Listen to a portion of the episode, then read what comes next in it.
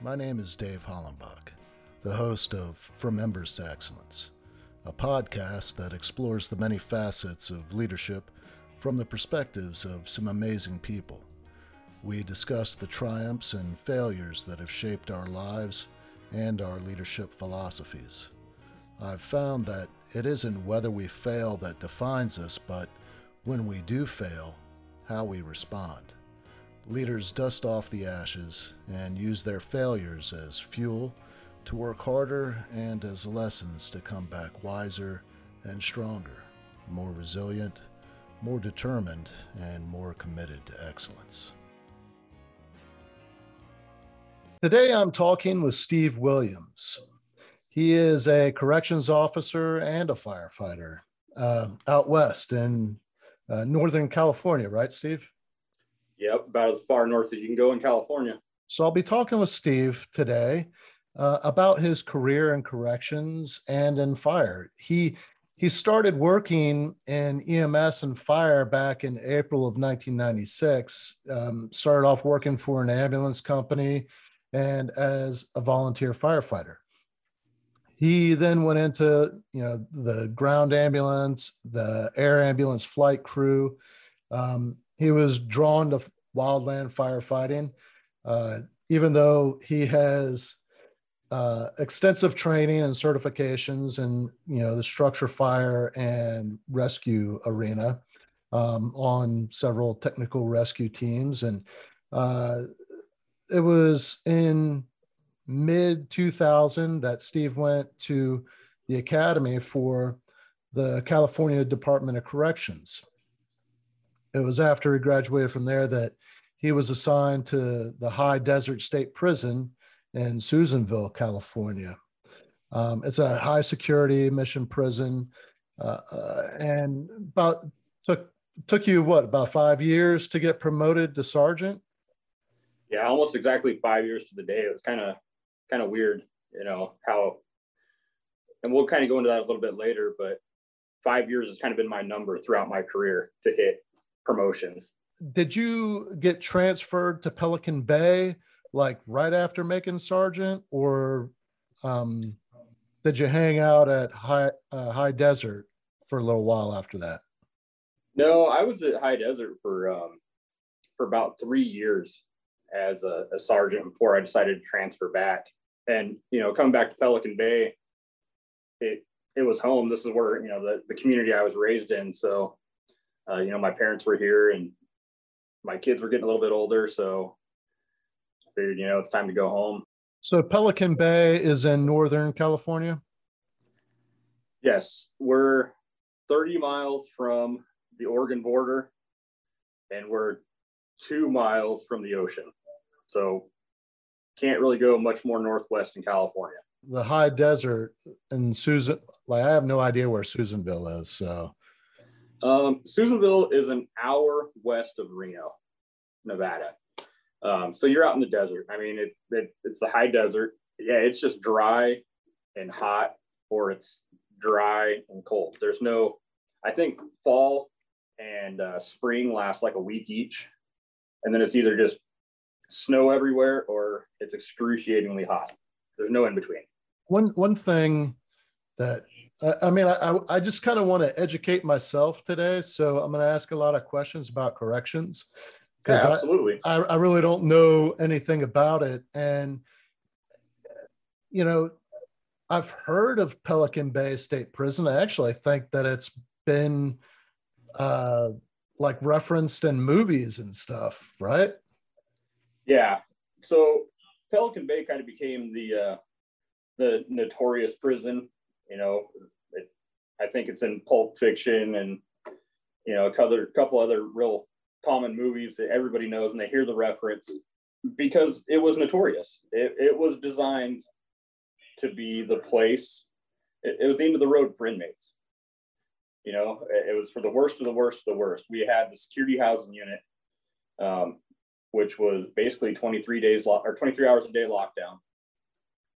Um, you came out an hour a day to hit the shower and get a little bit of uh, time on the yard, which the yard was, you know, a concrete you know, yard that's not real big. They get a little bit of sunshine, but it wasn't direct light, it was indirect light. So it was designed to separate the gang leaders from the rest of the gang so that they couldn't communicate and run their criminal you know organizations and criminal cartels and it it worked really well for that even now because right now i work in the investigative services unit um, i work on the internal affairs side but i work in the same group of people that investigate the inmates. And our level of drugs and contraband that come into this institution is so much lower than any other prison. We go to trainings throughout the state and then we talk to people and you know they talk about the drugs that you know people try to smuggle in and the cell phones and things like that. And our numbers are substantially lower and i think it's because of our physical location. You know it's harder to get somebody to drive all the way up here to try to smuggle something in than you know if it's a 10 minute drive going to one of the institutions around sacramento where there's like five you know within an hour of sacramento. So it, it isolated the bad guys for you know a lack of better terms. You know we put them in siberia. The the siberia of california?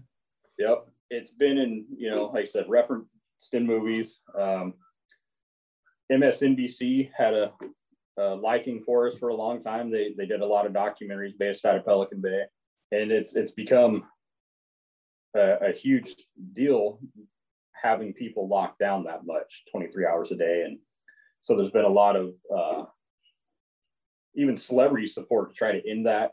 You know, society doesn't get to see the whole thing, I guess, the whole big picture on what these guys are about. They're just seeing these guys that are rehabilitated and things like that. And, you know, they don't like it and they, they endorse and support getting them out. So um, our mission has changed quite a bit just since I've been here. Um, but we're still level four. You know, we still have maximum security inmates, and inmates are inmates, man. They do what they do. Doesn't matter. Like you, you've got both sides of public safety here. Well, I, I guess be the triad: EMS, fire, and then really law enforcement, corrections. I kind of lump in the same thing because, I mean, you guys are essentially there to uh, well, keep the peace, right? Keep the yeah keep the I mean, bad guys in place. keep the bag, and that's that's our number one priority. Um, in fact, you know, I remember it from 21 years ago, 22 years ago. That was one of the first things they tell you. It is not your job to punish the inmates. The judge handed down the punishment, and that's to be in prison. Your job is to keep them there. The most important thing you can do is count them. I actually started out um, working in EMS here in this county uh, where Pelican Bay is. Because like I said, I, I, was raised here. I grew up here. So 18 years old, I was coming through the Sally Port into the prison to pick up inmates. And uh, yeah, it was it was kind of a, a, different thing, you know, being a kid. When I say I started in 1996, in, in April of 96, I didn't graduate high school until June of 96. So, I mean, I was a high school kid doing this, you know. Um, it was crazy being 18 years old, working full time on a 911, you know, ALS ambulance. It was unheard of. Um, but it was cool. You know, it was a great experience. So now that you're like right there, let's kind of rewind just a little bit because before I get into really what you're doing now, I kind of like to get an idea of what led you to what you're doing now. Did you grow up right there, like near Pelican Bay? yeah, uh, I mean that my parents' house where they still live, you know, they're just four or five minutes from the institution. I mean, um, but it's such a densely populated forest area that you don't really know that the prison's there. And but don't get me wrong, when it when they put the prison in, it was an issue. And a lot of the community had a lot to say about it. Um, nothing positive. You know, they didn't want it. Um, but realistically, it's kind of kept this community afloat over the last, you know, 30 years as the timber, timber, timber industry and the fishing industry have died due to regulations. You know, this is kind of what we got. Yeah, I grew up here. Um, what did what did your mom and dad do? My dad, his second career, he he um, actually grew up in this community as well, and he grew up in the era where um, fishing and logging was, you know, the industry. That's, you know, what paid the bills and it, it did well. And he actually uh, drove truck. Gosh, I think he started out like um, driving around the yard, you know, at, at the truck yard at like 14 years old, servicing trucks. And then just started driving when he turned 16. He did that until he was in his 30s and he retired from that and went to the academy and he actually worked in corrections for 23 years. Um, he worked here at Pelican Bay. So that's kind so, of what got you into corrections, huh? Is... Kind of the opposite. There's kind of a funny story with that. Um, almost exactly one year before I graduated from the academy, I was standing in my parents' kitchen and my uncle had just graduated from the academy. And my dad was there and they're like, Hey, when are you going to do it? And I'm like, I'm never going to do it. There's no way in hell that I'm ever going to work in prison. I love what I do. You know, I get to drive with lights and sirens, you know, chase fires, you know, help people, do technical rescues. Uh-uh, no way. And I think it was like 368 days later, I graduated from the academy. Having a kid changes things. That year, actually, and it was the summer of 99, uh, I ended up on a fire uh, east of here. I was there for several months um, as a medical unit leader. I went over to be a line EMT, and then something happened, and boom, I'm the medical unit leader, and I ended up being there forever. It seemed like forever, anyways. My first son was on the way, and I'm like, I just, this is no way to live and raise a kid. So I got to do something different. I got to shift gears here. And so corrections is always hiring. So I put in an application, and at that point, it was like a three to four year process to get hired. And like I said, from the day I turned my application in to graduation was like 11 months. Because like a it was like a month after I was standing in my dad's kitchen telling everybody, ah, there's no way I'm never going to work in prison.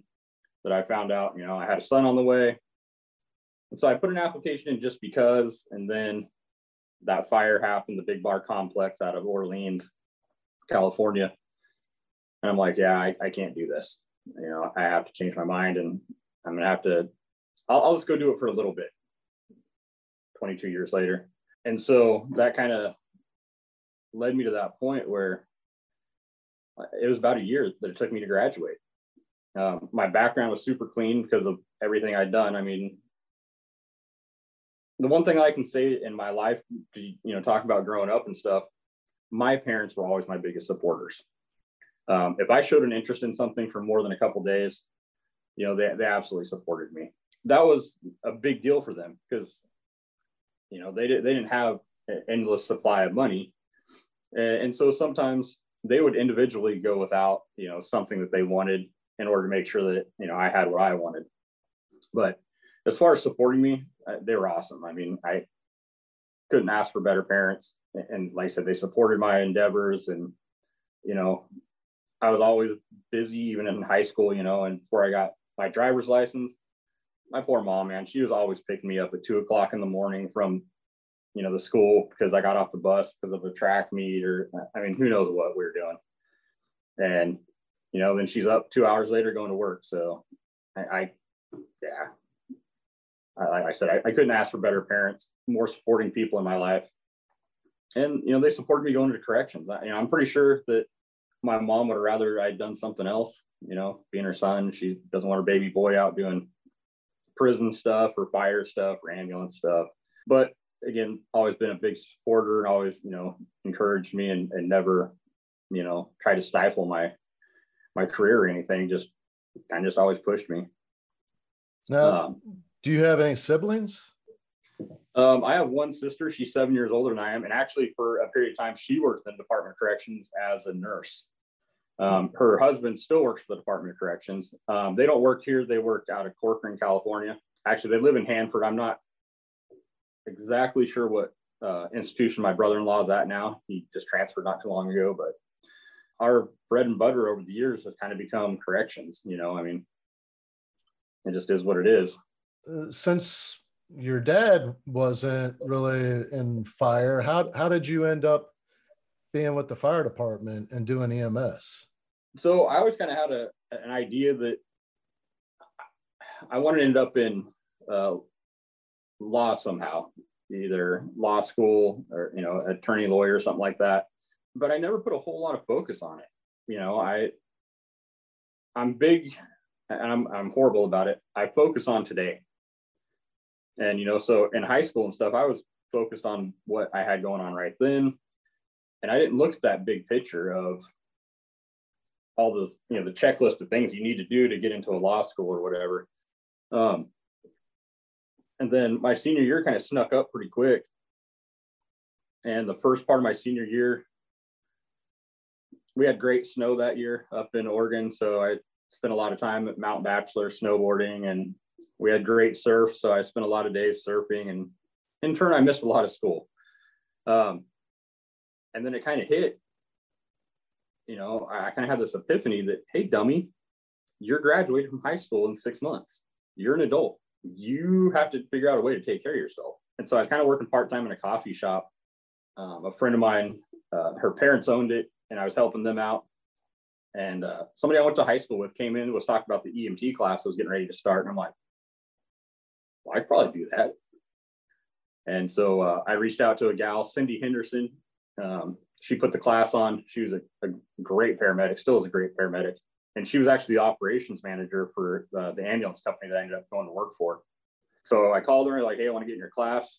And she's like, okay. And in the meantime, I kind of decided that I was going to apply for uh, wildland fire positions um, and kind of go that route, which, the, again, having the EMTs always going to help. But that year, I actually missed the, the application deadlines. We were going through the class, and then one night, you know, Cindy's like, "Hey, uh, I have a, a position open at, at the ambulance company if anybody wants to apply." And so, you know, I applied, and they're like, "Hey, you're hired." I'm like, "Hey, I'm still in high school." And they're like, "We'll work around it." Um, you know, small town, small community stuff. I do 48 hour shifts. And, you know, by labor code, it, gosh, people would lose their minds now. But at that time, we called it a work experience field trip, overnight field trip, which would happen three times a week. Yeah, and I got into it and, and I kind of dug it, you know. So that kind of became my main staple. And, you know, fire was kind of on the side, or I would uh, use EMS to, to get into fire, you know, like I said, as a medical feed leader, line EMT, or, you know, whatever they needed at the time. So yeah, it was, it was good and then I stayed on with my volunteer department and, and kind of, I, I, hate to say played there, but you know, you, it, there's a lot of different stuff in a rural community. I mean, we rescued a cow at one point. I mean, just crazy, weird stuff, you know. So yeah, I mean, that's that's kind of how I, it came to be. Is I I kind of screwed off my senior year and kind of left myself with very few options, and uh, ended up enjoying it. You know, worked with a great crew. Couldn't beat the crew. Um, worked with some awesome pilots over the years. Um, one uh, guy, Harold, amazing pilot. And I kind of got to the point where I'd only fly with him, and everybody's like, hey, why do you only fly with Harold? Because he's crashed airplanes like three times. And they're like, so you want to be with the guy that can crash? I'm like, no, I want to be the guy who can crash and live. and they're like, I never thought of it that way, you know? So but he was a great pilot. You know, I worked with great nurses, had a lot of fun, saw some horrible things. I mean, both roads in and out of this community are absolutely uh, treacherous. I mean, our our motor vehicle rate is through the roof. 199, which is kind of how you go east of here. Um, at least two or three times a year, we end up with cars in the river. Um, it's just twisty, turny, narrow. Uh, and the department actually that I'm on now, we have the water rescue team. And uh, so it's our divers usually end up in the river uh, doing recoveries. Because um, typically at that point, the rescue is not an option. So again, I work with a couple of great divers. How they do it, I don't know. Every time they're called, they go down, they, you know, they recover the bodies. Yeah, I mean that's that's kind of how it kind of came to be. I'd like to dig in a little more uh, on the the corrections side of things.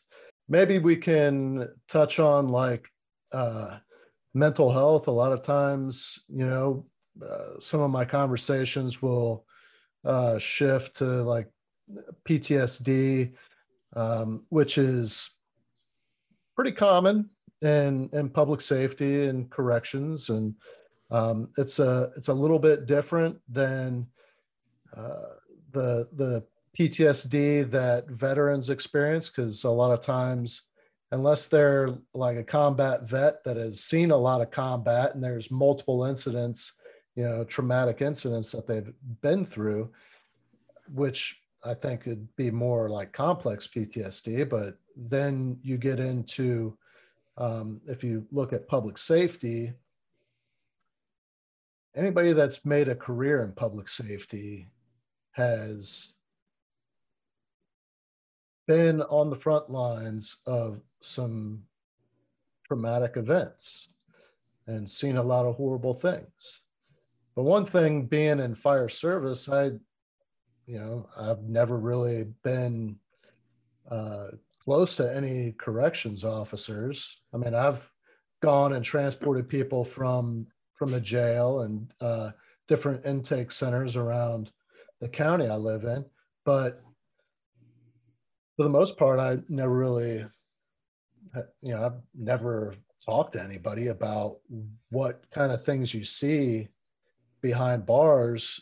And like when you're in a maximum security facility, it's just you and you're locked in there with all the bad guys. And so the stuff that you see, not only are you at risk, you know, and I mean, I don't know what experiences you've had, but I know that if you haven't had any scary times, uh, you know somebody that has. um, oh yeah, you know, you you can't go through this career without having scary times. Um, especially working, you know, the, the two institutions I've worked, they're uh, notoriously they're violent prisons. Um, you don't end up here um, or high desert because you sold too many, you know, Boy Scout cookies or whatever. You know, I mean, it's just um, you earned your way there, you know, as an inmate, and typically that involves violence. When I was a high desert, so it, it had just opened a couple years before I came to the department, and it's kind of the unofficial thing that uh, when there's a new institution, a new prison that's opened, I use the word institution. It's it's the technical term for prison that we use. So I go back and forth. So I apologize for that. But when we open a new institution, that's every all the rest of the prison's opportunity to kind of look around and go, all right, we're getting rid of the guys that we don't want to deal with because they're just pains in the asses. You know, they're the ones that are always causing us to have to deal with stuff and write reports. They break sprinkler heads off in the cells, um, which if you break a sprinkler head off in a cell and you put enough plastic at the bottom of the door, you turn a cell into a swimming pool. Um, seen that a couple times. Interesting. So they flush all these inmates to the new prison. And so that whole prison is uh, consistent of everybody's problem children um, which makes for one big giant problem, a lot of violence. Um, so, like from the get go, went to Susanville, never been there before. I just I took the assignment and what the heck, sounds great, let's do it. Um, got over there, and you go through new new employee orientation for um, five days, and I didn't make it to five days. I made it day two, and they pulled us out of orientation to go deal with a riot because the one of the facilities, one of the yards had gone off, had a big riot, and so they needed all hands on deck, and that was the end of our new employee orientation. So I mean, it was, it was literally right out the gate that you know things took off. I've seen you know a, a number of murders occur, um, riots, uh, staff assaults. Um, I've been assaulted. It's a weird place to work, you know, and even on the outside law enforcement, because I work with outside law enforcement a lot through my career, either ambulance, fire, um, corrections, uh, or I've even done just you know side work for them. You know, and it's totally different than prison. All the way down to what we have. We get checked at the the entry and exit points. Because I mean, when you go inside the facility, you can't have any metal objects because inmates can turn it into a weapon. You can't have your phones, um, uh, tobacco. There's just this whole list of things that you can't have. And so a lot of people kind of they feel weird about that. Or we'll have um, federal agents come that need to interview an inmate, and we tell them, okay, you got to go ahead and bench your weapon here at this mini, you know, sub armory. And they're like, what do you mean? I don't get to take my gun? No, you don't get to take your gun, but there's inmates in there. Yeah. And they, they just don't grasp that concept that, yeah, you don't get to take a gun. And so it's hard for them. And so even some of the, you know, righteous federal agents are kind of like pretty uncomfortable the first time they come into a prison. You know, they feel they feel naked without their their firearm. You know, we do have firearms on the inside, um, a very limited number, and they're all in elevated positions. The inmates, there's just no way for them to have access to those positions, and that just oversees the yards and then the housing unit day rooms. Prison, I mean, it's I can't say that every inmate that I've ever ran into is just this horrible, evil monster. I mean, I can't say that. You know, people make mistakes, they end up in prison. Some people want to do the right thing and get out and go on with their life. Worked at the two prisons I've worked at, most of them are involved in criminal enterprise in some way, shape, or form. Um, you know, maybe they're a low level street gang member when they came into prison, and then they worked their way up, you know, through organized crime and, and become somebody, become a leader. You know, and it, it it's just kind of interesting, you know, how that works. And the thing is, what a lot of people um, have a problem with corrections, they say, "Oh, we, we do this to the inmates," and and we don't. Like segregation, we don't segregate the inmates; they segregate themselves. And race is always, you know, a big part of their segregation. Um, even they have internal segregation, like Hispanics. There's different groups. If you're from Northern California, you're in this group. If you're Southern California, you're this group. You know, it's, but we don't do that. They do that amongst themselves, and um, so that leads to a lot of violence uh, because there's always struggles for you know um, mainly contraband. Um, the drug sales um, is it's huge money in prison. I mean, it's it's unbelievable. Like I said, we, we have the investigative services unit that um, my, my partner and I we're based out of there, but there's a larger group of individuals that every day that's what they're doing. They're chasing contraband, they're chasing down phone calls, um, letters that come in that you know have information about contraband in it, and man, those guys are amazing. I, I absolutely love those guys in the investigative services unit. They they run hard, they work hard. The stuff they find is, is absolutely mind-boggling. Um, but it be kind of be, that becomes their world. You know, they're they're so deep into it that that's what they eat, breathe, sleep. You know, chasing that stuff. And so I know a lot of them have issues because you know they they have to start thinking like a gang member and, you know, some of them that stay in the unit for 15, 20 years, it definitely has an effect on them. You don't really realize it, I guess, as you're coming up through the department, you know, seeing the violence. I, I talked about the riots and staff assaults. You, kind of don't realize it. That that's starting to weigh you down, weigh you down, weigh you down. Um, there's the analogy of it's like wearing a backpack and somebody puts a rock in the backpack every time there's an incident. And before you know it, your backpack's full. Um, and that's that's kind of how it happens. I mean, you don't realize what's going on. Our suicide rate is unbelievable. Uh, it, it's horrible. Yeah, that one's just kind of a tough one for me to talk about. Um, because some really, I am really great individuals, you know, that we've lost because of this stuff just gets to them. So that that whole PTSD aspect is the way the culture was when I was coming up was you just suck it up. You know, and, and it was like that with everything. Uh, you know, like I said, EMS, fire, law enforcement. That that's the way we dealt with things. I dust yourself off, you come back to work. We're not going to cry about it. We're not going to just. That's the way we're going to do it. Um, and so you never process things, you know, and uh, so one of the big benefits to working for uh, California Department of Corrections is over the last I'd say decade, they've started realizing that there's a problem. you know, that our staff aren't the healthiest when it comes to PTSD and things like that. I mean, they, they told you in the academy, you guys are going to have the opportunity to retire at 50 years old. By 52, you'll be dead. We had an 18 month survival rate outside of retirement. 18 months. That's crazy. Um, what is that mainly attributed to? Just the uh, just carrying it. Um, so pretty much everybody from my amount of time. So I'm 21, 22. So about anybody with about, about 17 years or more in the department has blood pressure and heart issues, including myself. Um, the stress is just so much. I mean, we don't realize it, but when we walk through the gate, your whole body, your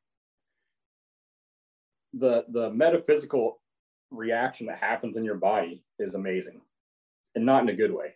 It, it's your blood pressure instantly goes up because when we're in here, um, your the term I think it was um, it doesn't matter who coined it, but you're hyper aware, hyper alert, hyper focused, hyper prepared because you know the inmates they have 24 hours a day to figure out how to get what they want and get over on us.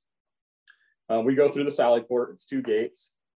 You know, you, you walk to the little entrance building, you show them your ID, you go to the first gate, it closes. You so now you're in the Sally Port, and it's just kind of weird. I've talked to a lot of people when that second gate opens, where you're now walking into the institution. You're you just change. You're instantly hyper aware, hyper prepared, hyper focused. Um, because the inmates, you know, they spend all day. You know, how are we going to get over on these guys? If, if we want to hurt them, how are we going to hurt them? Most of us, when we leave here, we try not to think about prison. You know, uh, it doesn't always work that way, but we try. So that level of constant um, hyper awareness, it it has a physical effect. You know, your your blood pressure's up, which is bad for your arteries, bad for your heart, um, bad for your kidneys, and so it just it has its toll on your body. And like my dad's era, their thing was work as much overtime as possible, make as much money as you can, spend as much time as you can in prison. And then these guys would retire and they'd have nothing. They would have all these toys that they bought, but their family didn't have anything to do with them because they spent all those years focusing on prison that their relationships had drifted away. And so now they're retired with a bunch of toys that are now 10 years old, no friends, no connections with family. And so they have nothing. And a lot of times, you know, I've seen a lot of them drink themselves to death because they didn't have anything else to do. So now working for the department, they're they're seeing that that's an issue.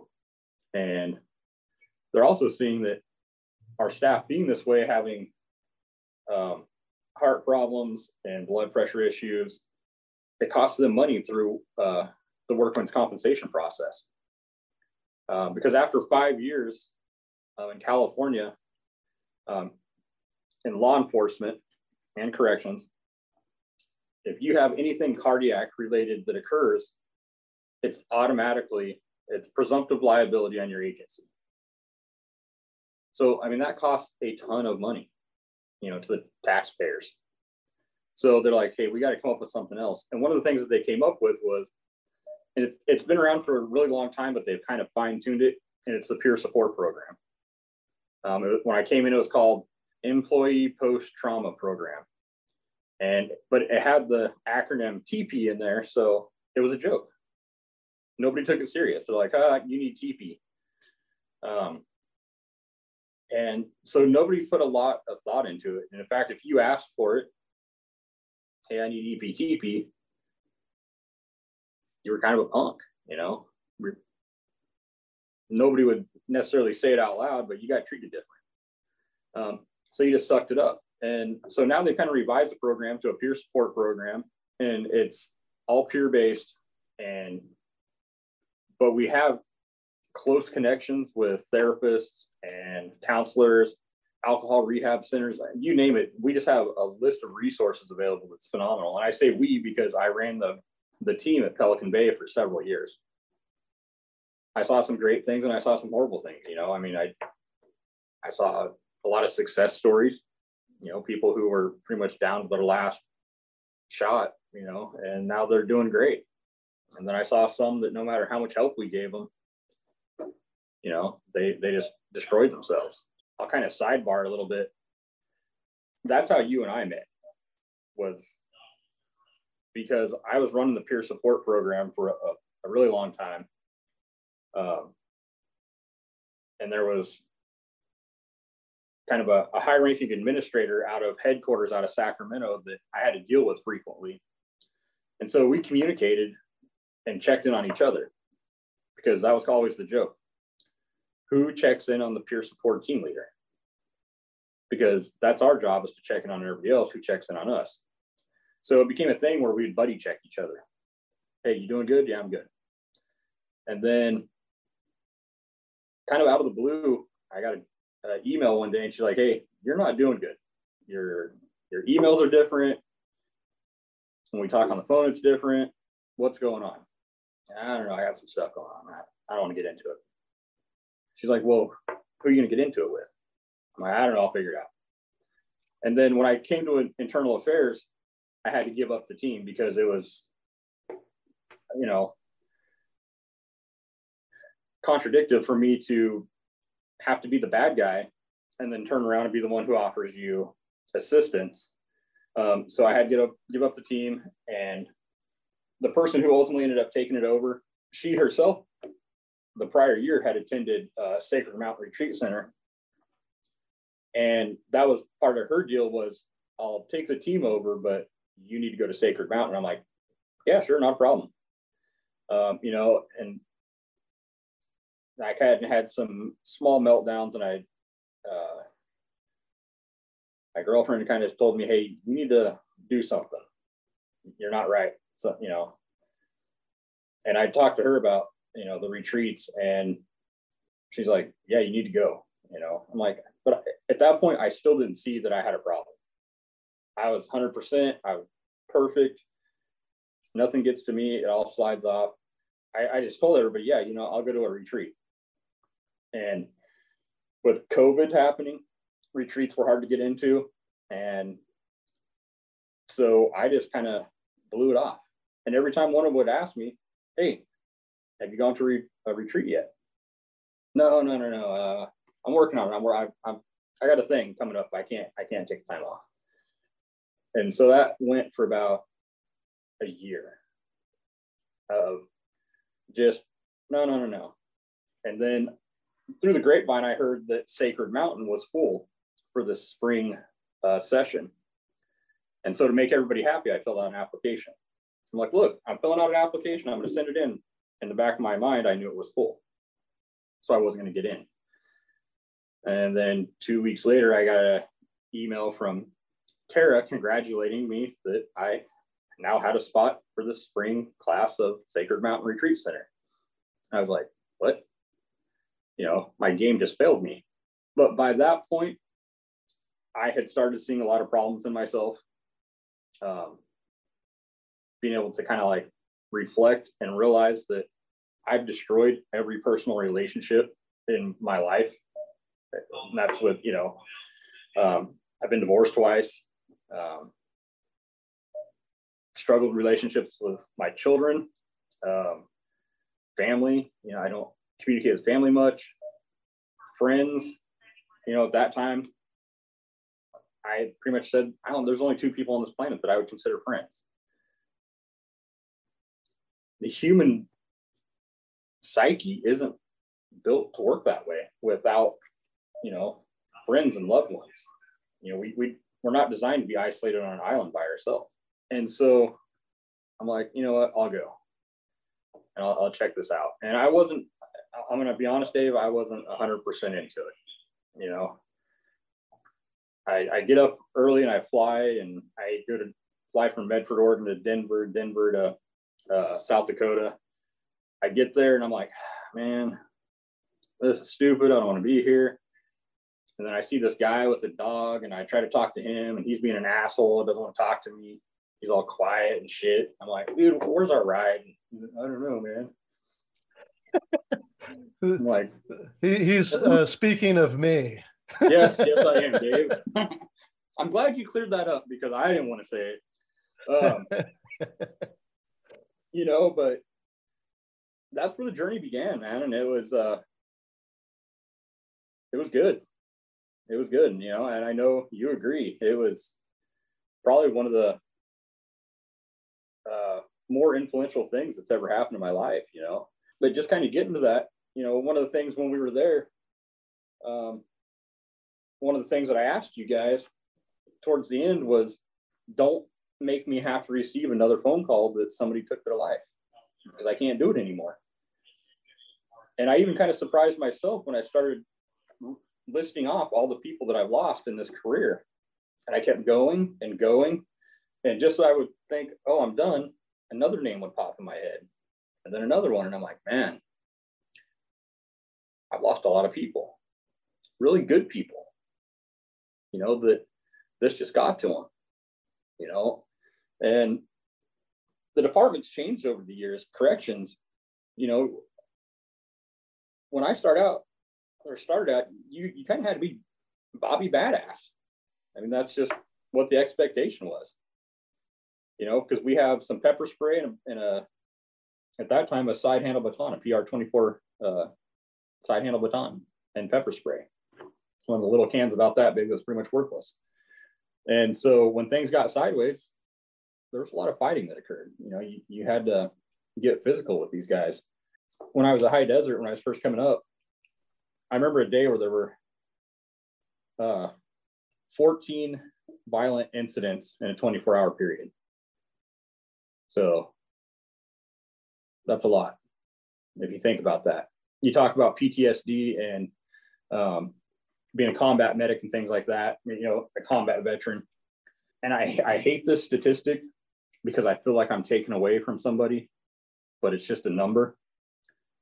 About four years ago, um, there's a gal out of uh, Colorado Springs, uh, Katrina Spinaris. She runs uh, Desert Water Oasis out there. It's it's a retreat um, for it's all corrections based. But she just a statistic that people who work in corrections in one year will see more violence than somebody who does a 20 year military career. So we see that in one year, what most people see in, in, in 20. Um, law or street law enforcement, the same thing. It's we're going to see in six months they see in their entire career. And then we end up doing 20, 25 years of that. And uh, it gets to you, weighs you down, you know, and then you're losing people.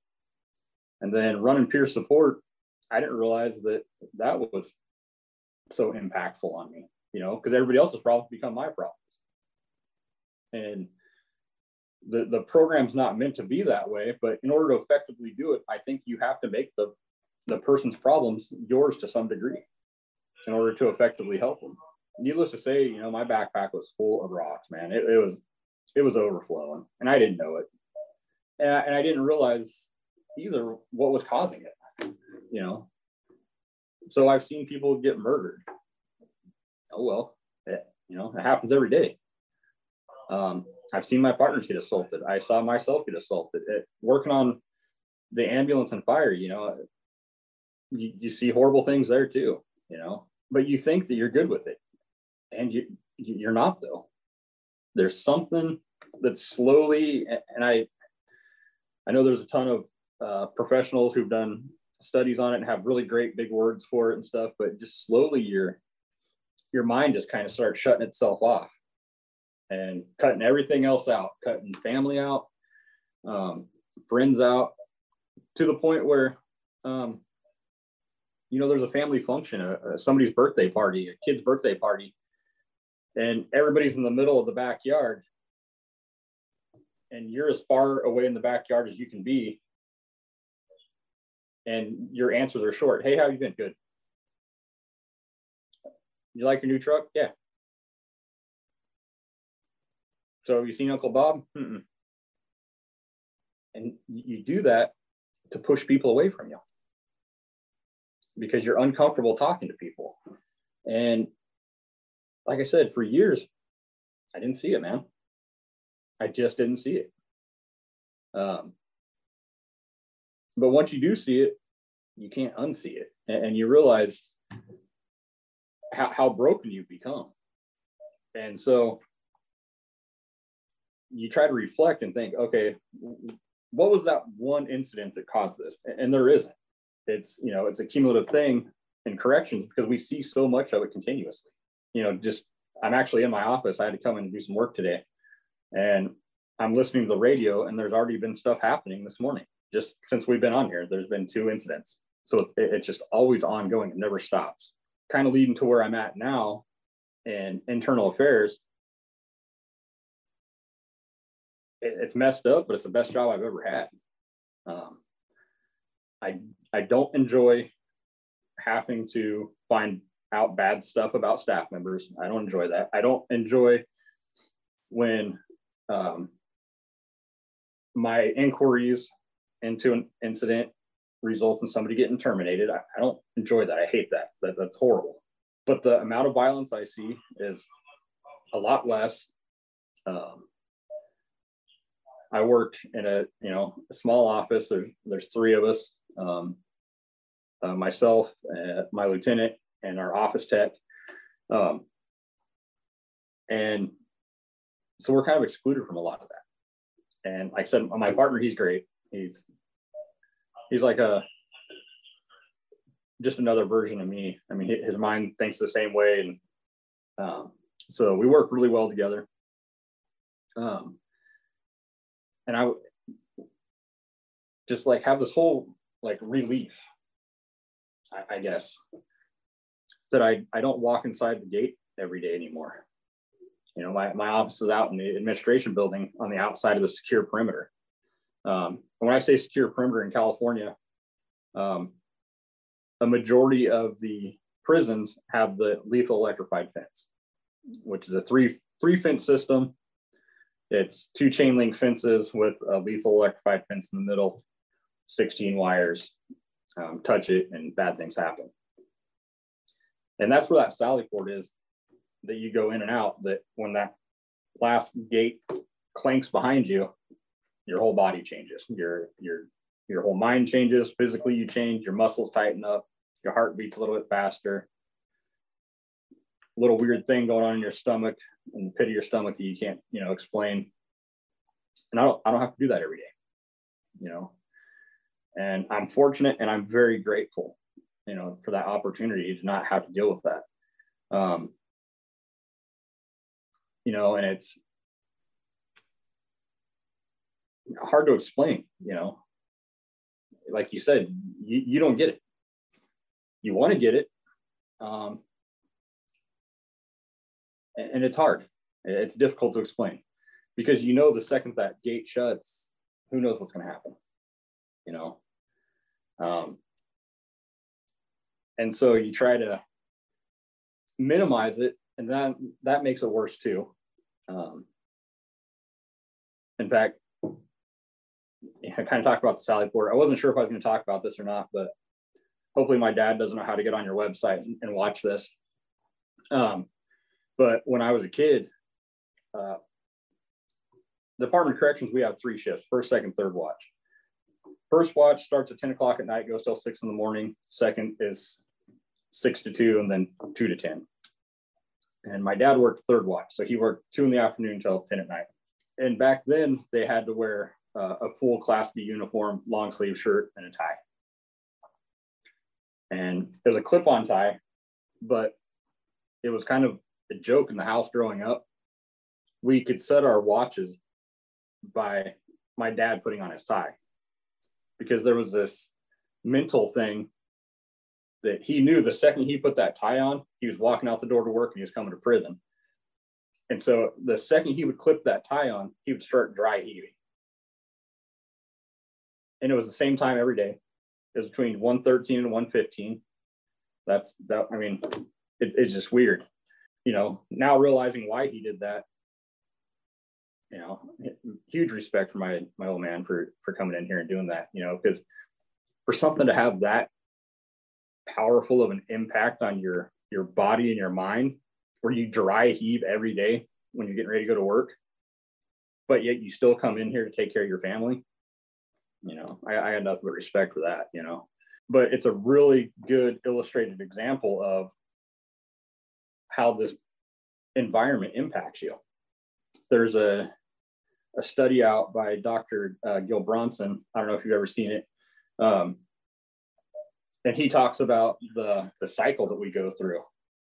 And you're you're way up here, you know, you're hyper alert, hyper prepared, hyper focused. And you go through that and then you drop back down. Well, it takes 48 hours for your body to get back down to a normal level. Well, we only get 48 hours off. So you never get to a normal level. You're always up here. And it just has a horrible effect on your body um, and your mind. Um, and I remember watching that because it's a video he does a, a uh, through California POST. Uh, he did a training video, and he, you know, he talks about the guy in the corner of the yard, not wanting to talk to anybody, and uh, he never says, "Oh, that guy's a good guy" or "That guy's, you know, an okay guy. Everybody's an asshole. Oh, that guy's an asshole. He's an asshole. He, and so he does this whole thing. And when you're brand new, you're like, I don't get it. But then every year goes by, you start getting a little bit more. And, you know, there's a lot of opportunities out there to not get that way. One of them is, you know, retreats or um, counseling. You know, a lot of people look down on counseling, and it can be a good tool though. Um, it's it's a way to go talk. You know, um, I'm super fortunate. You know, having gone to uh, Sacred Mountain when I did, and meeting you and the, the rest of the group, I talk to you guys all the time. I mean, like daily, I, I talk to at least one of you. You know, sometimes it's a joke or something funny, or I want to pick on Dave because Dave's an easy target sometimes. Talking to Craig, um, and like it's not always bad stuff. You know, I'm not always dumping on you. You guys aren't always dumping on me. It's a lot of positive stuff too. But it's nice knowing that if I pick up that phone, you guys are going to answer. And I think that's one of the biggest things that you can have. And I've always told people that, you know, being the peer support team leader, if you call me day or night, I'm, I'm going to answer and I'm going to be there but they never got to see it. Where we lived together for a week, you know, and we got to see it. We got to see each other's dirty sides and bad sides and evil sides and all the little parts that are in us, you know, that make us who we are. But at the same time, we all shared. And so nobody holds anything over anybody else. We're all equally messed up and broken and um, just trying to get put back together. And it's cool to, you know, have our little group that you know we look out for each other and you know we look forward to seeing each other and yeah so that that's a huge benefit You got to have something to do you know in your life besides work you know like you you you had have had a, a great career in the fire service technical rescue stuff man i i love seeing some of the stuff you've done but that's more than an eight hour day thing I mean, right now I'm looking, you're wearing a shirt, it's a fire shirt, you know. There's that joke too. yeah. But I'm wearing a fire hat. So it's just, it's who we are, you know. Like, how many drawers of navy blue shirts do you have? Way too many. yeah. You know, when we were in South Dakota, I laughed because it was every day. What shirt were you and I are going to put on that day? How, you know, I knew that that day you and I were going to be wearing navy blue shirts because that's what we have a ton of. Yeah. You know, and it's it's part of who you are. But beyond that, you, you need to have something else. Um, again, hopefully my dad can't figure out how to get on here. But when he decided to retire, he put in his paperwork to retire. He was of age. You know, he had plenty of years in. Our our pension was he was set for life. Um, but he backed out like three times and I'm like, you know, I, I don't get it. And so I talked to some folks and and they're like, well, what else does your dad have? What does he have a side job? I'm like, what do you mean a side job? No, he doesn't have a side job. He works in prison. He makes good money. They're like, yeah, but you need to have something. And it kind of came down to that. You know, we ended up talking. I was running peer support at the time, and I did a uh, supervisory referral and made him go talk to a therapist, which that made Thanksgiving interesting that year. When you make dad go do it, when you pull rank on him, and I joke. I, I, didn't make him go do it, but I, I, I set the appointment up for him, and I said, "Hey, you know, I, I want you to go talk to this guy once." You know, and he did. And what he determined was he was scared to retire because he didn't have anything else. Didn't have anything to do every day. You know, starting out at 14, driving those trucks around the yard, washing them, greasing them, getting them loaded, till that point, he had something that he had to do every day. That was go to work. He's he's a dune enthusiast. He loves being in the dunes and side by sides and dune buggies and but you can't do that every single day of the year. And so him and that counselor, he ended up actually seeing that counselor quite a few times. And, you know, and they kind of came up with a plan, you know, get a calendar, write something on every day, sweep the garage, uh, you know, fix this, fix that, sweep this, clean that, you know, whatever, but have something that you have to do every day. And, you know, that works for him, but I know that doesn't work for everybody. So one of my big pushes is I encourage everybody to have some sort of productive outlet. You know, whether it's writing books and doing podcasts, which you have the face for it, I don't, but whatever. I have the face for radio, but it's having those outlets. And uh, again, not to you know turn this into a you know a, a sacred mountain show, but I bring it up a lot because that's where you and I met. You know, that's where our bond started. Um, and that's where I saw you change. You know, not to turn this back around on you, but um, I saw a huge change in you from that asshole who wouldn't talk to me for an hour, sat in the back seat with his dog. His dog was awesome. Dog wanted to talk to me, kept you know poking me in the ear with his nose, and then I'm like looking back there at you, and you're eh, sitting in the corner of the yard. You're an asshole. You're an asshole. You were that guy, you know, and you're Dr. Joe Bronson's, you know, guy. Yeah. Um, to who we are now where you know we're sitting here we're chopping it up we're joking and you know we send each other texts and like the weird text you sent me last night was kind of strange like call me sweet cheeks or something. I'm like, whoa. Um, but you know what i mean? It, it, hasn't even been a year yet. It's been what six eight months? From that guy who wouldn't talk to me to who you are now and me super closed off and you know, I'm only going to tell you guys what I think you want to hear to, you know, throwing it all out there. You know, that one day I think you sent a text message and you're like, hey, what's going on, buddy? And I sent you like a 37 page text message in return. I got this I got that. And you're like, cool. Well, you want to talk? You know, you got time to call me? And uh, so it's, it's awesome. It's made a huge impact in my life. Um, you know, and of course, the other thing once I found that out about my dad not having anything to do, and that was his reason for not wanting to retire, um, I made it a goal that every year I learn a new skill set. Kind of Sacred Mountain kind of turned us on to the whole knife making thing. And, you know, so I've been doing that a lot. Um, been doing a lot of leather work. I got to get yours and Diane's in the mail. Um, but it's, it's having that thing to do, you know, every day you know, I, I, I can go do something every day and have plenty of time, but we have to be productive about it. You know, you can't just go hide in it. And for a little bit, I kind of found myself doing that.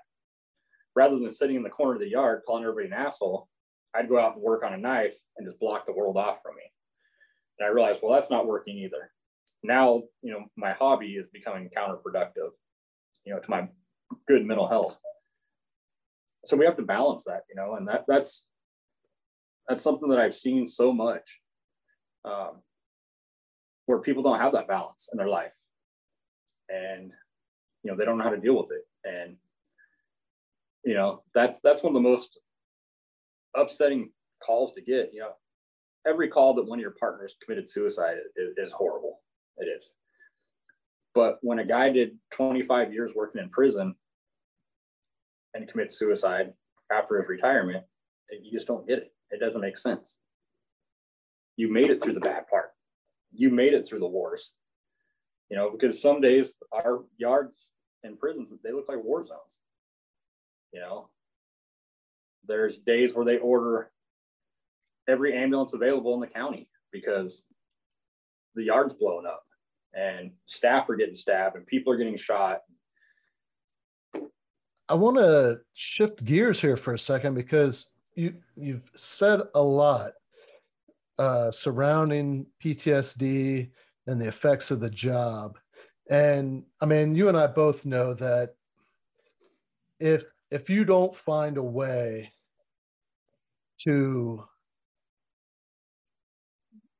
really deal and process with those traumatic events they're never going to go away. They're never going to leave you. And when you retire and all you have is that alone time to think about all those horrible things that you've seen like i i would imagine that for a lot of those individuals that make that decision to take their own life, they've gotten to the point where the, that's the only way that they can get relief. That's the only way that they can they can really uh, fathom that uh, there is no other way. That they can't see any other way to to put that shit to to rest. So, yeah, which saying all that,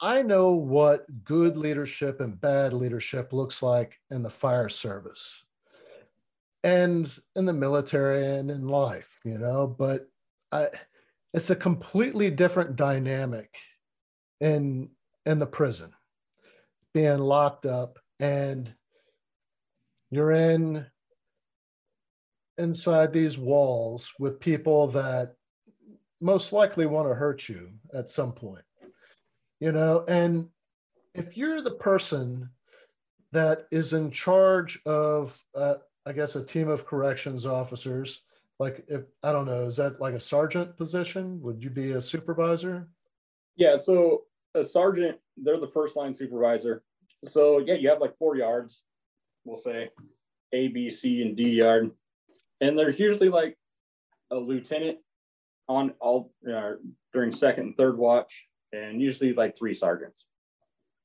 And your your sergeant is one who's boots on the ground, you know, leading the team. The the direct contact between management and your your correctional officers, your line staff. Yeah, when when things go bad, you know, it you're the one leading the way. You're the one that's kind of making those calls. You know, you're the one that is realizing we need more resources. We need we need an ambulance for staff or an inmate who's been injured. Um, one of the kind of interesting parts about the way we do it's called we, we call it alarm response um, when we respond to an incident. We have a, a set way we do it. Um, and one of the things that we have incorporated into it is during alarm response you the person running it does not have to be a supervisor because there's a lot of people out there who've been doing this for a really long time responding to riots that are really good at it. They're just not a supervisor. And you have a supervisor that has no time in or doesn't have any exposure to it and so they can relinquish control to that officer and then they step back and kind of help move the pieces. Um, but ultimately at the end of the day that's who's responsible. It, you know is is your first line supervisor going to be your sergeant? So the sergeants are the ones that have, you know, daily interaction with the team and really needs to have an awareness of the mental and physical health of their people. Absolutely. And, you know, having ran peer support for so long, that's where a lot of those phone calls came from, were from first line supervisors, were from other sergeants letting me know, hey, you know, so and so is just not, something's wrong. Can you check on them? And like I said, about 10 years ago, the department started making this shift to actually put money into us. You know, we go through a, a program every year. Um, it's a resiliency training uh, that's actually it was created by Katrina Spinaris out of Colorado Springs. Um, and so they start dumping that money, but that's also allowed the sergeants and the rest of the supervisors. It's helped them identify when staff needs help and help them identify that it's okay to get your staff help. You're only benefiting yourself. You know, you're not telling on them. You're you're not quote unquote ratting them out or anything like that. Um, because for the longest time there was this stigma that if your supervisor said you needed help because you were stressed out or something, it was going to end your career. And there were some situations where that did occur throughout the history of the department, but they they've given us um, that opportunity to try to help our people before we get to that point. And that's amazing. And it comes down to those first line supervisors the sergeants and, and even the lieutenants. They're they're on the facilities as well with the staff. But recognizing that that situation's there and uh and you know offering that support or even just offering it directly to the employee. Hey what's going on? You know usually you show up to work 20 minutes early every day and for last month you showed up 10 minutes late. Well, you know what's happening? What what changed? Giving supervisors the power to do that you know they've always had the power to do that but giving them the mental clarity to do it that they're not you know turning on their staff by asking if they're okay is a huge thing. And you know i think it's huge to know a little bit about each one of your employees that works for you you know not saying you have to be up in their business and know every aspect of their life but in order to kind of gauge when they're doing okay and not doing okay you kind of got to know who they are. Well, and, one one thing that I, I've said, I've talked about this quite a bit, is you know, as as a supervisor, as a leader, you know, if you want to be viewed and known as an excellent leader, you have to have that mentality and take on that ownership of this is my team. And the only way that I'm ever going to be viewed as successful as a leader is to ensure the success, the success of my team. And the only way to ensure the success of your team really is to know your people and know how they view success. You know, is it that they want to be promoted or is it that they just want to survive 25 years and then be able to enjoy their retirement? where it's more of like I need to make sure that they're you know they're okay in the head you know that the stuff that they're experiencing isn't uh, killing them physically and mentally and but you genuinely have to care about those people. And one thing that i'm i'm curious about in that in that type of organization where there has been a stigma and, and I, I i have a question here really real quick. In your role now in internal affairs where you are having to investigate other corrections officers how often do you find that there could be a connection between their behavior and possibly some sort of mental health type of thing where they're they've been struggling and because as we both know ptsd can lead to self-destructive behavior. I don't want to say that it's you know a, high percentage of the time because not every single thing that we um, you know conduct inquiries on are you know horrible things. Um, a lot of times we're, we're just looking into whether or not you know somebody said something that was offensive to somebody or but i can definitely say uh, that i've seen people who make these poor decisions sometimes and they're an example of you know that self-destructive behavior. And you know and can i 100% say that that self-destructive behavior is because of you know a direct effect of this job? No i mean i can't say that but um it, i would say it's it's commonplace to um have some sort of association you know between the two. And i'm just throwing out stuff here because i'm i'm thinking that in, in some cases where you know the supervisor they're you know they're accepting that obligation of ensuring the, the, the success of their team. And if that mental health aspect is neglected you know there is the potential that down the road one of their people is going to get into trouble and could end up losing their career and their livelihood um, and it's not the supervisor's fault but if you take that role seriously as a leader, it, you know, you're going to be looking out for that kind of stuff. Like I said, what's kind of neat about the way our organization is set up is we we do have that peer support team, and the the people who run it, the the team leaders, have a unique relationship with management and the staff, um, and it takes a lot of trust. You know you, you ask those people for a lot of their trust and you know letting them talk to you or talk to management on their behalf and management to them on management's behalf.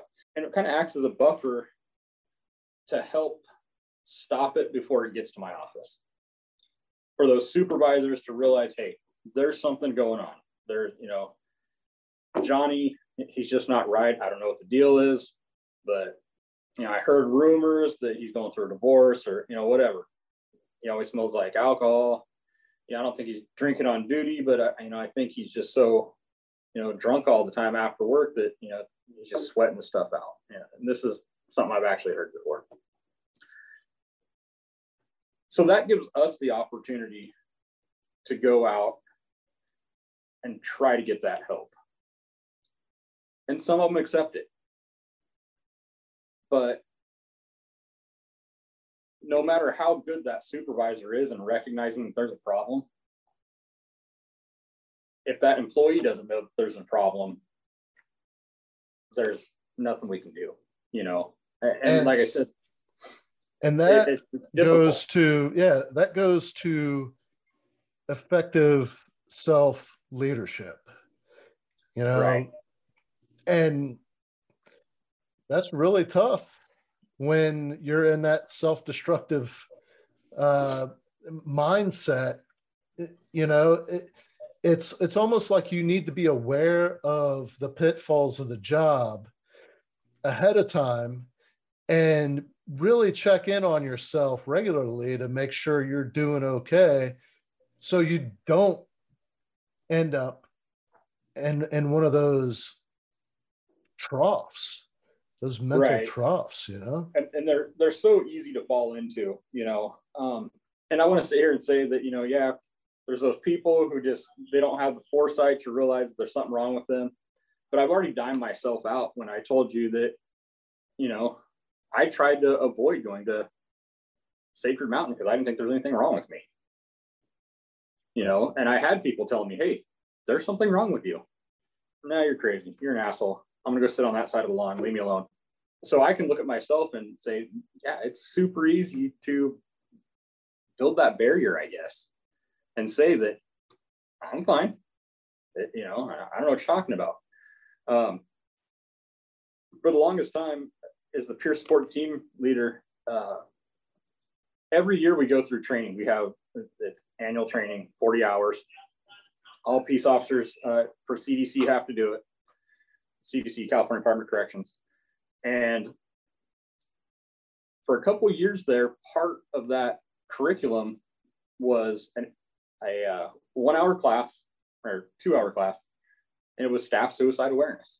I made it my goal to teach every one of those classes. Because the way our, our instructor thing is set up in the department is basically it's supposed to be that anybody can step in and teach that class that's certified to teach it Um, but I felt that it was super important to have somebody there teaching that class that was invested in it. That wasn't going to just stand there and read the words on the PowerPoint, but actually have conversations with the group and let them know that, hey, if I call you, I'm not out to burn you. That's because somebody is worried about you and they want you to have the advantages of, you know, getting through what you're going through and coming out the other side healthy as a good employee, a good, you know, family member, you know, good friend, whatever.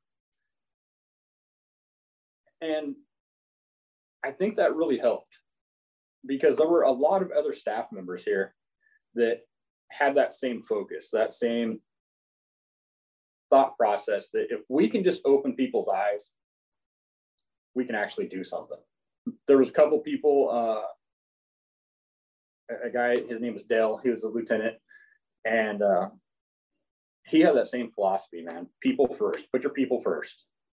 He was he was that guy. He he retired a year ago. That's why I'm speaking to him past tense because I don't love him anymore because he retired. Um, but I do because he was a great guy. I learned a lot from him, and it was people first. Put your staff first. It's got to be about your staff. You know, if you want to be an effective leader, you've got to put your your people first. And I've been fortunate that I picked that up from a couple people different times throughout my career. That you've got to put your people first, not necessarily just corrections, but um, I left fire service for a while because I'm like, okay, I'm getting too old for this. I it hurts when I do this now.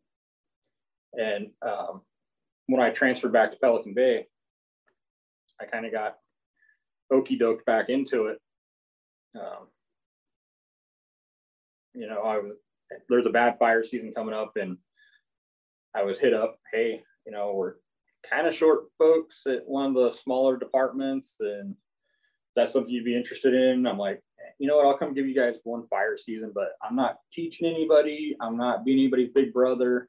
I just want to be you know, a yellow hat out there digging line. That, that's just what I want to do. I don't want to be anybody else other than that.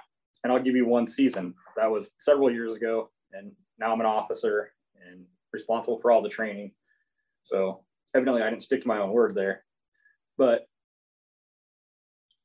even there, you have to take care of your people. You know, they have to be a priority. And, and, you know, I joked about the the drawer full of shirts. But even something as trivial as that, when a new batch of shirts comes in, and let's say, I'm going to say that most people wear an extra large shirt. So you only have enough to cover everybody except for one. So do you take the shirts because you're you're an officer? I should have the new shirts and let that rookie wear old shirts? Or do you, as an officer, keep wearing your old shirts and give the rookie the new shirts? And I know that's really trivial and very rudimentary, basic thought process, but it's a real good illustration of putting your people first. Now, you know what, kid? You take the shirts. You're the one who's out there doing the work, man, not me. I'm the guy who just tells you what to do. I can do that in an old shirt. And it's something that simple. Or um, I'm big on feeding people. I love to feed people. Um, I think food cures everything. Um, and so we'll have, you know, a big, uh, like a technical training and I'll kind of cut out towards the end and sometimes sacrificing getting to do that cool thing. Cause you know, I mean, when you put on the, a lot of the trainings, I'm sure over the years, kind of at the end is when the cool stuff's happening, when everybody gets to, you know, see one, do one. And so I'll I'll give up the do one because a lot of times I've you know I've been through the training in the past just so I can cut out and uh, go start you know feeding the people. You know that way nobody's worrying about cooking or anything like that. Just you're done with training, cool. Here's food. Everybody sit back, relax. Let's tell stories about the training and um, you see so and so cry like a girl and it just kind of brings everybody back together and it lets you kind of feel out how people are you know when that person who's usually, you know, the the wise ass who's picking on everybody, when they're not saying anything, that's a pretty good indicator. Hey, man, there's something going on. We need to kind of get to the bottom of this. And I think food, man, it just it's just my philosophy that food fixes everything, man. You can you can get you can bring a, team together um, with food because law enforcement, fire, uh, corrections, EMS, all that, food's a thing because there's times where you don't get it. You know, you can be hungry, but if the world's going to hell, you don't get to eat. You suck it up and you deal with it. So I think food just kind of brings people in and lets you really evaluate the people. And I know, you know, again, another crazy analogy. You're like, geez, man, what the hell is this guy on my podcast where he's talking about food? And, but people relax when they eat. And, you know, you can even go back to, you know, our time in South Dakota. And that's when a lot of barriers came down was when we were eating. That's when the little jokes happened or, you know, a little bit of conversation would happen between two people, which would open up to a broader conversation later on outside or in the you know the great room or whatever. Because typically when people are eating they're too busy eating to worry about hiding their feelings or you know putting up that wall that barrier. So that you know that's kind of been one of my things. And if everybody's all good and nobody's having any problems and you know it's all kumbaya and rainbows and unicorns and you know happy meals and all but it still says a lot to your people when you take the time to uh, you know put a meal together for them even if it's something simple you know? But it's just another opportunity as, as a, an effective leader to see your people with their their guard down and get a, a good measure of what's going on with them because um, you can't help them if you're not paying attention well all too I, often you know people people implode and their supervisors could have stopped it I don't know of anybody else that has done this, but I'm sure I'm not the first one. Um, it took me 20 years to figure it out. Um, but as a battalion chief, before I retired, I was responsible for six fire stations. And I would get invites to have dinner, and a lot of times it would be uh, I would get a phone call after the morning teleconference from one of the lieutenants invited me to come have dinner at the station. But the previous shift, while I was doing rounds, a different lieutenant was like, Hey, next shift, we're making this. So come have dinner with us. And I go, All right, I'll be here. So it started to become a thing where I would get invites, but it was after I had already accepted an, another invite. And uh, I just, I was like, you know what? I have been eating at these couple of stations a lot more than I have these other stations. And I, I want to make sure that all of the crews know that I do care about them and and I like you cooking is one of those ways that I can show that I genuinely do care about these these guys and gals, you know? And so I had it laid out where okay, on on this day I'm at this station. So Monday and and these are the numbers of the stations that were in my battalion 63, 66, 71, uh, 81, 83, and 85. So on on Monday, I would eat at uh, 63, then Tuesday, 66, you know, and the right. way that that went. So six stations. I was at one of them. You know, and we worked 24, 48 off. So every third day, it was a rotating calendar, right? And then on Sundays, I would make dinner at one of the stations and it rotated. So every third Sunday, I was making uh, dinner at a different station or breakfast right. or whatever it may be. And it it worked beautifully. Like it really um, uh, as it started playing out, it really brought the battalion together. And it was it was pretty awesome. And i and i really felt uh, welcomed by all the crews. And it was you know like um that like what you're talking about being able to sit back goof around find out what's going on in everybody's lives what kind of drama is happening at the station with the different shifts. And you know if there's just whatever. And like making sure that some of the younger guys are going to the the classes that they need to go to like not that it's mandatory but there's always additional training that people right. can get. And the more you encourage them the more successful they're going to be.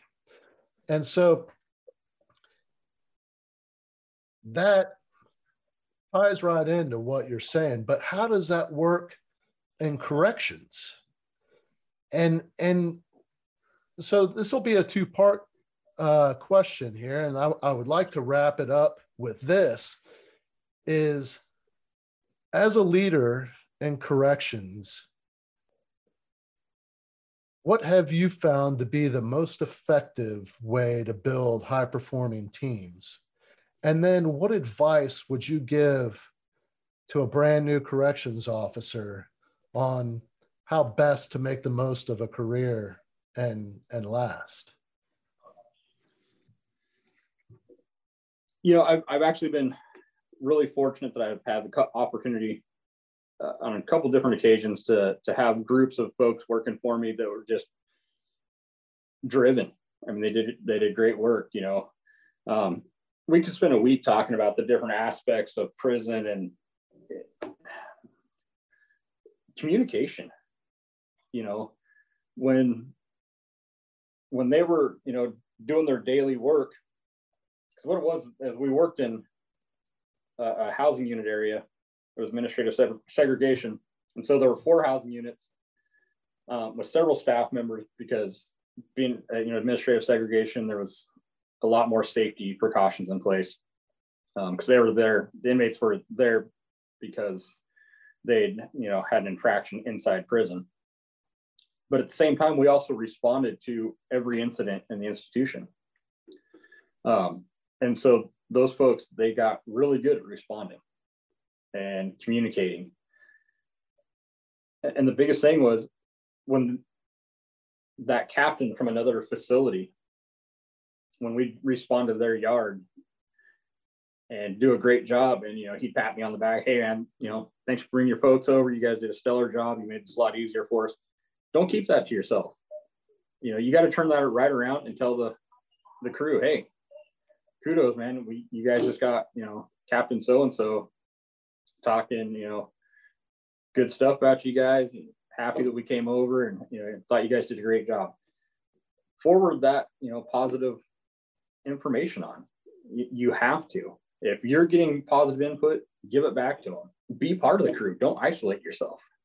You know, you have to be part of it. You have to have that separation that you're not, you know, an equal because you are the supervisor. So you're responsible for more and, you know, you're the one that's responsible for giving direction and they need to take that direction. But respect is something that's earned. You know, it's not given. And so, you know, and that comes from being boots on the ground, doing the job with, with your crew and, you know, telling them when they did good and when they did bad, fix it. Don't just ball them out and tell them, oh, you guys are all a bunch of screw ups. Hey, we could have done this better. I wish I would have seen this earlier so we could have fixed this and you know, trained on it, but we didn't. So now let's fix it. Let's train, you know, try to make it you know, a positive thing, you know, uh, not trying to be, you know, millennial generation, everybody gets trophies, that sort of thing. But um, there's definitely a time when you can turn a negative into a positive and make it, you know, something that people actually learn from and respect you. You know, hey, rather than screaming at us, he actually took the time to put a training program together for us to get us dialed in so that we know what we're doing next time so that we don't have that mistake where so and so could have got hurt or whatever. So that's the biggest thing for me. And, and, and that ties all right back into, you know, talk about eating and feeding and, you know, feeding your crew. You know, if if they just rock all day long, you know, like that group that responded to every incident, if they were responding all day all over the prison, I'd pick up the phone and I'd order a bunch of pizzas. Hey, let's get food out here. And, you know, was I reimbursed for that? No, that, that was out of my pocket and my partner's pocket. We paid for it. Um, but the work those folks did and, and they made me look good it was you know well worth you know a couple hundred bucks here and there for some pizza and you know but to them that was a really big thing because they knew it was coming out of my pocket you know and they knew that you know, i had a couple kids and you know i didn't have tons and tons of extra money but their efforts meant so much to me that i was willing to take some of that money and give it back to them in the form of food. And again that would draw us all back together where we could sit and talk find out who's got this going on who's got that going on.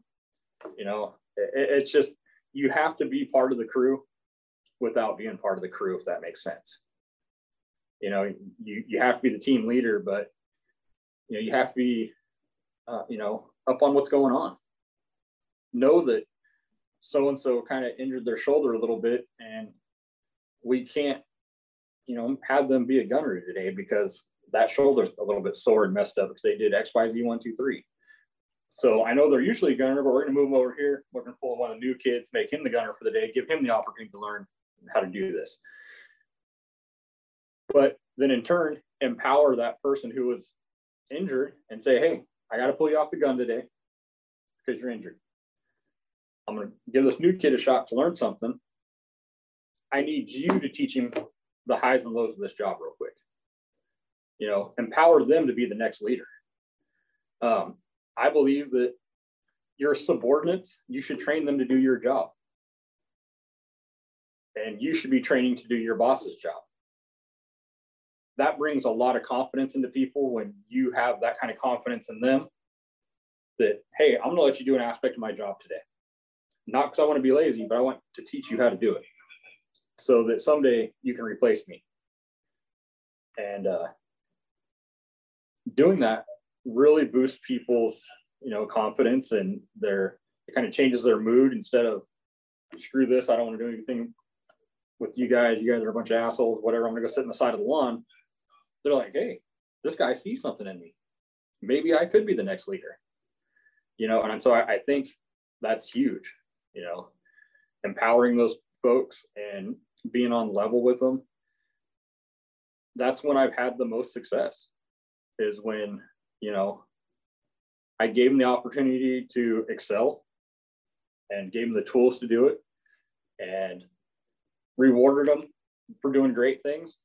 And then in turn trained them for making mistakes.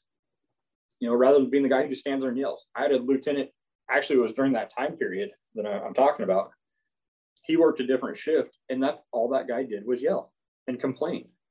He came to work to find things that were wrong and then complain about it and yell and write people up. It's hard to work in that environment, you know. Mm-hmm. And it wasn't, I'm going to train you how to do that so that I don't have to write you up again. Or just I'm going to write you up and scream at you about it. That's not productive. I had no respect for him.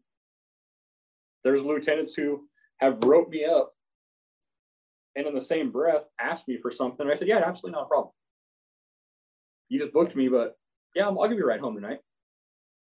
You know, it's all in how you do it. And it's all about the respect and putting that team together, being part of it, focusing on the positive, but also putting focus on the negative and correcting it. not just pointing it out and making people feel dumb and you're worthless, you can't do shit. No, train them, train them to be better. Don't let them make that mistake again. You know, train them to be better than you. You know, when that person replaces you, let have them so well trained that people go, damn, wish you would have been the sergeant all along.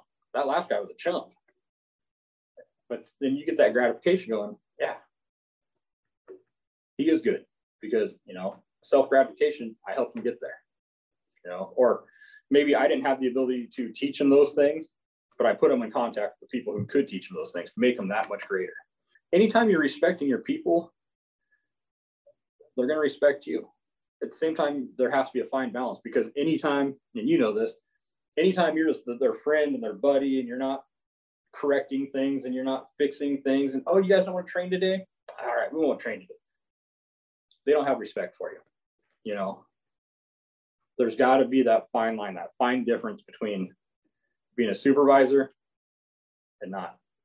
And you have to make sure that you know that that line's clearly delineated that you are the supervisor but you're there for them. You're going to support them. You're going to fix them. You're going to help them. And you're going to recognize when they need those things I, I think that's the most important thing you can do as a supervisor. You know, train your replacement to be better than you. And that's, you know, kind of a tough concept for a lot of people because, you know, I want to be the best. No, train the best. If you can train the best, that means you are the best. That being said, uh, you know, what would I say to somebody just coming in the department? There's opportunities. There's always opportunities for promotion or, you know, um, to lateral uh, around a little bit. You know, we, we you can lateral transfer to another prison if you don't like where you're at, or within. You know, we have the custody side where you have officer, sergeant, lieutenant, captain, associate warden, chief deputy warden, warden. Then you get into the director's level. Um, then we have the counselor classification. They're the ones who do the casework and calculate when these people are going to get you know paroled and what programs they need to be in that's a whole nother classification you can get into. Take those opportunities, you know, put a memo in to do uh, short-term acting time in that classification to see if it's something you like and you want to pursue. Take those opportunities uh, and just find out where you fit. Take this job serious uh, because it's serious what we do, but have something on the outside. Don't make this your life. You know, because the second you make this your life, it, you're you're going to lose your your outside life. You know, you're going to lose those connections with families and friends, and hang out with folks that don't do this job. You know, if you're a correctional officer, go hang out with firefighters or whatever. Or just break it up so that your life isn't constantly about one thing. What do they say? Variety is the spice of life. Uh, sounds like something you would say, not me, but whatever. I'm way cooler than that to say that kind of shit. Um, but it's true though. Variety you know is kind of what keeps your mind fresh and you're always learning new things. You know and i talked about you know my dad his retirement me making sure that i try to learn one new skill set a year. That that makes my brain work so much better you know because you're always learning and you're challenging yourself and your brain's working. And so when you are working on stuff you've been doing for 100 years you're still moving better. You're, you're catching things better. You're finding your own mistakes. So yeah, you know, take opportunities. And then of course, eh, specific to California Department of Corrections, I don't know if anybody else says it, but our thing is don't ever pass up on a test, a promotional test. If you have an opportunity to take a test, take it. Even if you don't want to do that job, you don't know what road life is going to lead you down where that might be a better fit for you. Even though you don't want to do it today, you might want to do it tomorrow. So get on that list, you know, that promotional list take those opportunities and have a life outside this place because they'll eat you alive. As you know, you spent a week with a cynical asshole from prison. Well, what was crazy is that while we were out there, well, there was two other corrections people out there yes. with us. Yeah, and they were from California Department of Corrections. Um, one works at uh, an institution out of Sacramento. And the other one used to work at that institution, Ryan. It wasn't until all you guys started like talking about stuff that you'd seen that it really brought it home for me, like the the stuff that you guys see. Because in, in my mind, you know, prison is like okay, the contact that you have, maybe like when you go to the the cell door and go stick your hands through and you cuff them and and then when they're out in the yard you got gunners up high and if they act out you just shoot them you know but wow that was totally wrong so but listening to you guys it, it really right. informed me and i think that people that aren't in corrections really don't know what you guys have to deal with like no. it's just kind of stories but when you when you uh you guys were talking about what is it called um getting gassed or uh yeah getting gassed when you're assaulted by bodily fluids, they throw urine and feces. And if they have access to chemicals, you know, like cleaning chemicals, they'll throw that on you. Yeah, that's one of their go-tos. They they love to do that, especially but, when they know they have a a bloodborne pathogen like hepatitis or something. Then they really love to do it. Yeah. It's crazy, you know. And, and before before we started this, you know, you and I were chatting a little bit, and I was telling you about that, you know, experience where I was out and I was, you know, sitting next to some guys that were uh, commercial crab fishermen from Alaska, and it came up what we both did, and I'm like, oh my god, I could never do that. That's so dangerous, and you know, and they're like, no, it's not. You work in a prison. That's dangerous. It, I'm like, no, it's not. It, it's all perception, man, and uh, but the bottom line is, yeah, it, it's not probably the safest career. Um, uh, I've probably taken 10 years off my mother's life because of my choices on where I work and what I do. Pelican Bay is is infamous for being this maximum security prison. But it's infamous because probably a lot of its in, inmates, like who has gone through there, correct? Right. Like high profile prisoners. Yeah, there, there's been, you know, a number of high profile uh, inmates that have come through here. Um, and sometimes they end up here uh, kind of like for their own protection, you know, uh, be, because they are such high profile or inmates have their own set of rules. There are certain things that are worse than others. You know, you can be a mass murderer and you're okay. But depending on what you know faction you're you're running with, you know what what group you've associated yourself with as far as inmate population goes, um, spousal abuse is not accepted. And you know they they think of you as the low life, but the guy who's killed 37 people and eaten their thumbs, eh, he's all right. You know, it's just kind of weird how they they you know make up their own you know ideals and rules about that so yeah some of them have been here to kind of like protect themselves or you know protect them from other inmates um, a lot of uh, like i said the the gang leaders have ended up here um, to try to isolate them so that they can you know lose that contact with their criminal organizations and, and hopefully slow down some of the criminal activities that were occurring um, and like I said, that's why we were built. You know, was was for that uh, specific purpose to uh, actually uh, uh, an associate warden uh, that I, I respect a lot. He uses the term to cut the head off the snake. That's what Pelican Bay was designed to do: cut the head off the snake.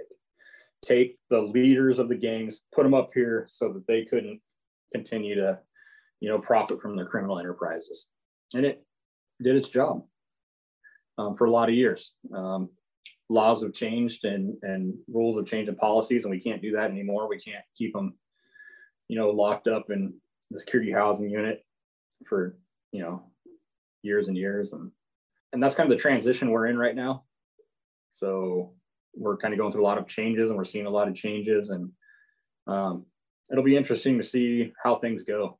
I'm six years away from retirement and uh, kind of looking forward to it a little bit. You know, as we go through these transitions and changes, it's it, it it's hard sometimes to, I guess, you know, the proverbial teach an old dog a new trick. You know, but we have to learn the tricks if we want to continue to do the job. And yeah, it, like I said, it'll be interesting to see what direction the department goes from here. The biggest thing is we have our stakeholders, you know, are the biggest thing, and that you know would be the folks in our communities and keeping them safe from the bad guys. Steve, I I, I really appreciate you taking the time to to talk with me and well help inform the listeners and hopefully add some value to to those out there and um, not just that but be entertained a little bit you know? Uh, i feel like it was really good conversation that uh, very interesting to me. So I'm, I'm sure there's a, at least a handful of people out there that'll find it interesting as well. Yeah. Two or three maybe you know? Yeah. um for me, you know, having been doing this for so long, um, I forget just how unique this job is. And, and, you know, there's there's there's not a bunch of TV shows about us. Like there's firefighter TV shows and cop TV shows, but there's not a whole lot of prison guard TV shows. And actually, I was preparing a document yesterday for another uh, agency, and there were so many acronyms in it. I, I went to my partner and I'm like, I can't send this document to that agency because they are not going to know what this means. Because that, that's one of our things we love acronyms. Um, but that was a real you know good example of we're just so different from everybody else you know? That yeah i'm glad we got to chat about it you know i'm glad you got to ask your questions and i'm sure moving forward you know you'll always have more questions because that's kind of who you are or i'll be complaining about something and you'll need me to explain it. But yeah, I mean, hopefully the information's out there and, you know, and I hope that maybe some correctional officers see this and go, hey, you know what? It's okay to have problems and it's okay to get help for those problems.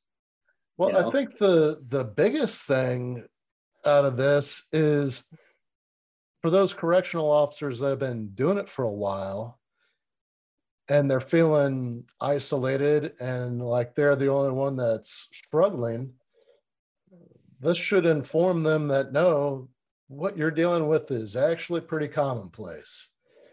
It would be, uh, it's just not reality to think that you can go and do that job for any amount of time and not be affected in some way.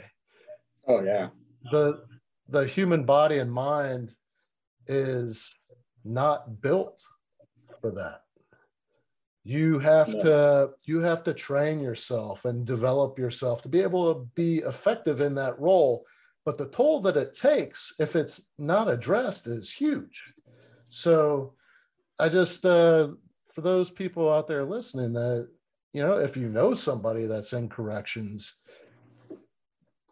maybe check in on them yeah, yeah absolutely you know, and I'm always uh, open to you know to help people. You know, and that's not just within my prison or within this state. You know, if, if somebody knows a, a correctional officer from another state that's having problems and they don't know how to deal with it, you know, reach out to Dave and, and he can get you in contact with me. And you know, I'm more than happy to help. And I've been really fortunate to, to have some good things happen and learn some good coping you know mechanisms and you know I, like i said we met dave at uh, Sacred Mountain Retreat Center out there in South Dakota, and and uh, uh, not just Dave, everybody there was great. You know, the organization's great, and I would be more than happy to put people in contact. You know, with either those organizations or just sit down and listen. You know, and like I said, it doesn't have to be this state. You know, I'm more than happy to do that. So hopefully, if uh, anybody sees that, get a hold of Dave, and we'll uh, see what we can do to get some people some help. Absolutely. Well, again, Steve, thank you so much, man. It was great no, talking thanks. to you. Thanks for having me, man. I really appreciate it. Letting me kind of talk about it and get, you know, like you said, it's not common. A lot of people don't realize it.